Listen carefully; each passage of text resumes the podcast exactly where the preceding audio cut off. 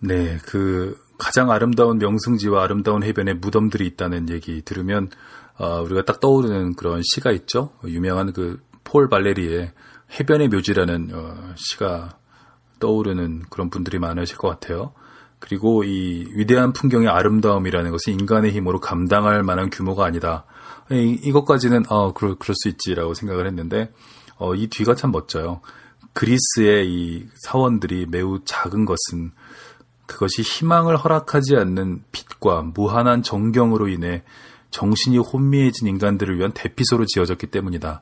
네. 그 이 장 그르니에라는 사람이 햇볕이 대단한 곳에서 살았잖아요. 알제리에서 어, 살았다는 것을 생각해 보면 이 정말 희망을 허락하지 않는 햇볕이란 무엇인가 모든 것을 태워버리는 정말 무자비한 햇볕에 대해서 좀 이 사람이 그렇게 느꼈다는 것에 대해서 이해하게 돼요. 만약 이런 것은 어, 만약 이런 것을 북유럽에 어떤 사람이 썼다면 절대 이렇게 쓰지 않았을 겁니다.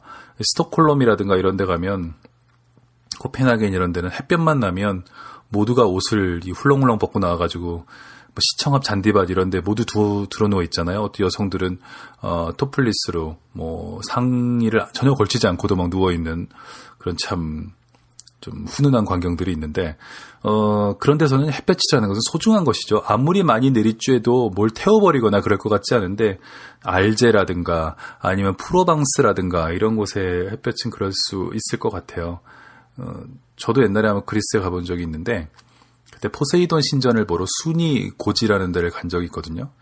근데 지금 이 구절을 읽다 보니까 물론 제가 순이 고지를 가게 된 것은 이 책을 읽은 뒤의 일이지만 그러니까 이 책을 처음 읽었을 때는 그리스의 사원이라는 것은 그냥 어, 우편엽서의 이미지 정도로 생각을 했었는데 그건 정말 그래요. 어, 절벽 끝에 있거든요. 포세이돈 신전이니까 바다의 신을 어, 섬기는 신전이잖아요.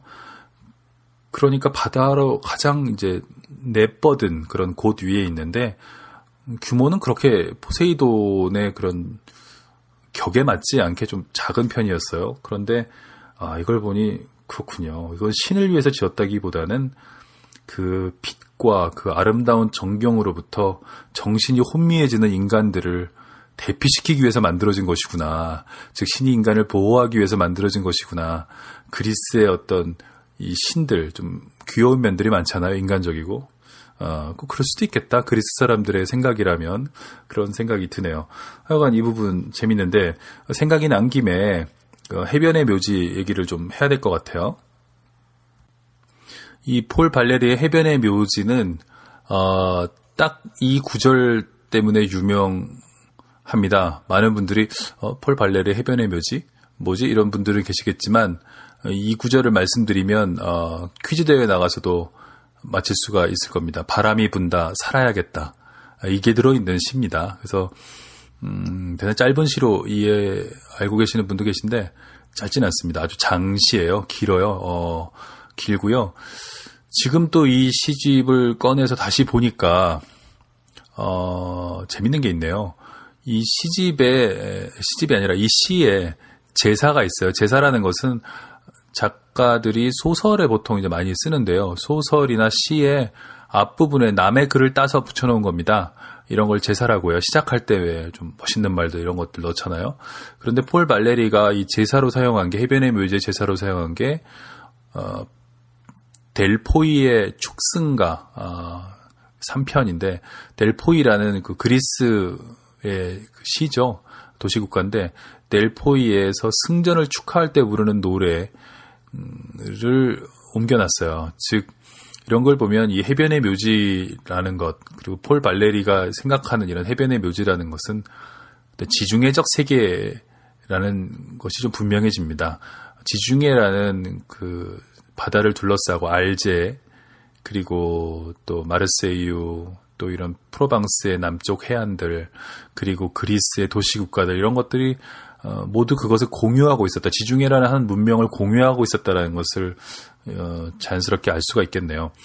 이 해변의 묘지 다 읽을까요 말까요 아, 갈등인데 왜냐하면 어, 이 시는 이미지가 아주 찬란하게 폭발하는 그런 시여서 음, 뭐 이야기가 없죠. 좀 지루하실 수도 있는데 뭐 이게 시간이 정해진 라디오 방송도 아니니 한번 읽어보도록 하겠습니다.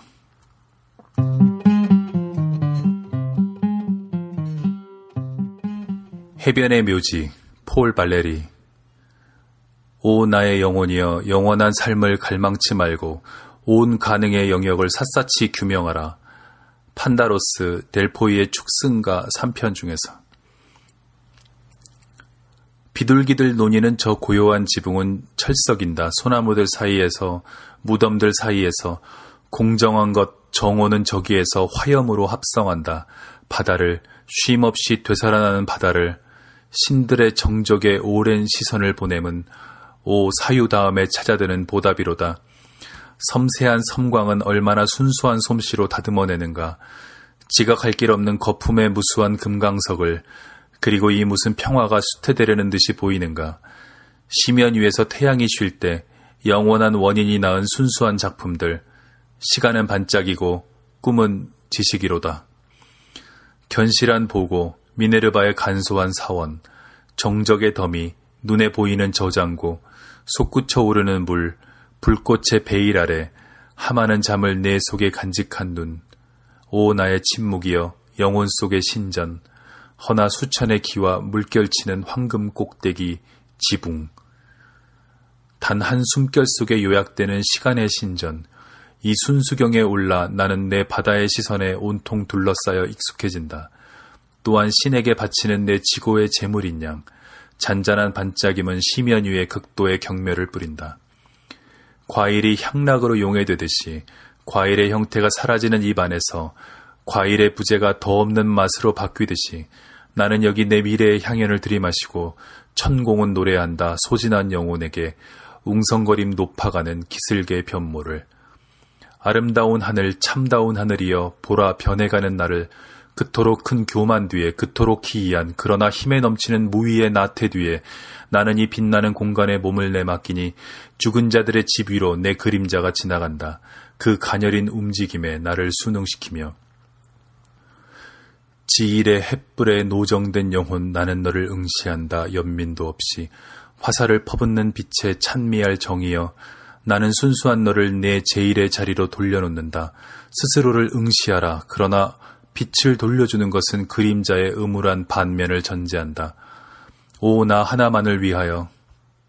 나 홀로 내 자신 속에 마음 곁에 시의 원천에서 허공과 순수한 도래 사이에서 나는 기다린다. 내재하는 내 위대함의 반향을 항상 미래에 오는 공허함 영혼 속에 울리는 가혹하고 음울하며 반향도 드높은 저수조를 그대는 아는가 녹음의 가짜 포로여 이 여윈 철책을 먹어드는 마니여 내 감겨진 눈 위에 반짝이는 눈부신 비밀이여 어떤 육체가 그 나태한 종말로 나를 끌어넣으며 무슨 이마가 이 백골의 땅에 육체를 끌어당기는가를 여기서 하나의 번뜩임이 나의 부재자들을 생각한다.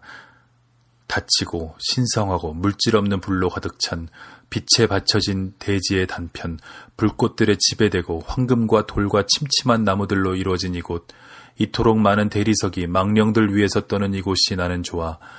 여기선 충실한 바다가 나의 무덤들 위에서 잠잔다. 찬란한 암캐여 우상 숭배의 무리를 내쫓으라. 내가 목자의 미소를 띄우고 외로이 고요한 무덤의 하얀 양떼를 신비로운 양들을 오래도록 방목할 때 그들에게서 멀리하라 사려 깊은 비둘기들을 헛된 꿈들을 조심성 많은 천사들을